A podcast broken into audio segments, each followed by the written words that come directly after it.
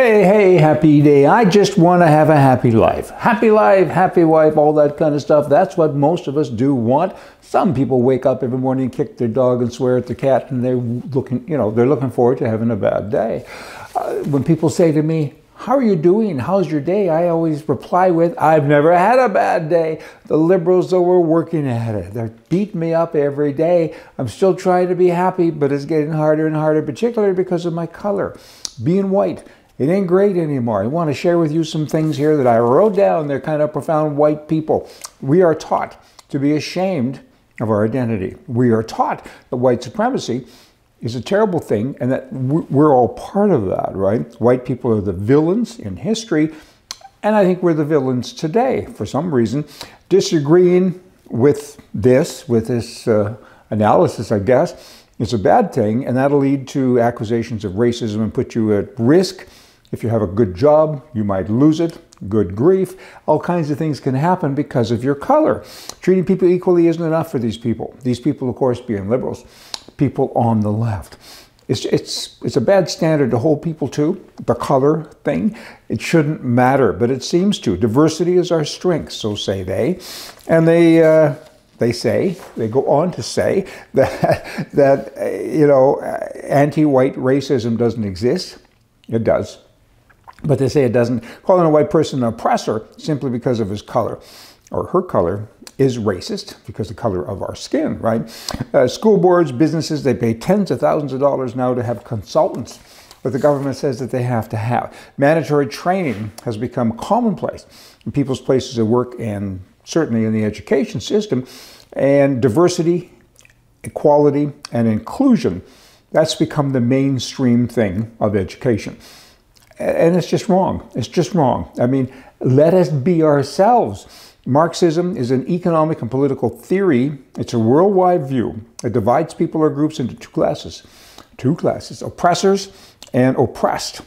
And then, you know, when you dig into that, the economic part of it, capitalism is the villain and Marxism is the hero.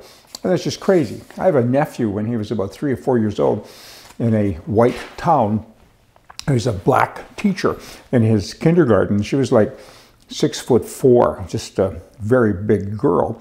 And he was asked to, you know, he said some teacher did something, and the parents said, what teacher? Describe her. And he said, that really tall one.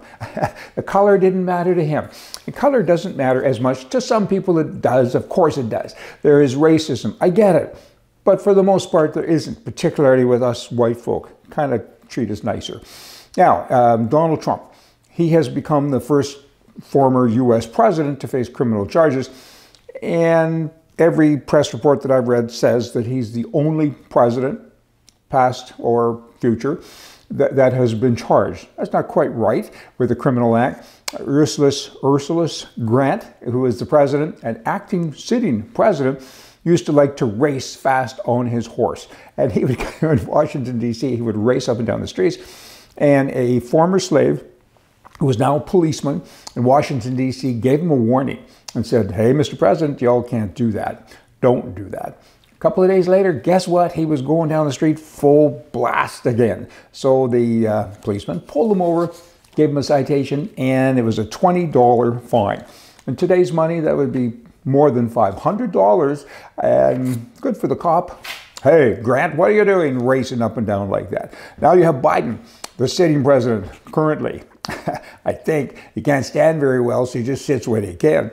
His latest uh, invasion into the home place is interesting. Now he's saying that ceiling fans should uh, be fixed and checked and, and come on, guys, you're spending too much money on ceiling fans. It costs you an extra $39 a year that you would save if you went out and spent a couple of thousand dollars to get a new ceiling fan. Green, green, I'm green with envy, don't you know? Just another dumb thing. Keep out of my house.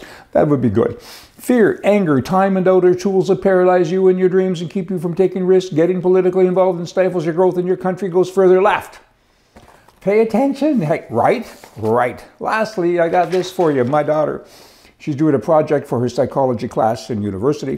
For one week, she has to wear a t-shirt with a picture of Justin Trudeau on it and record people's reactions to it.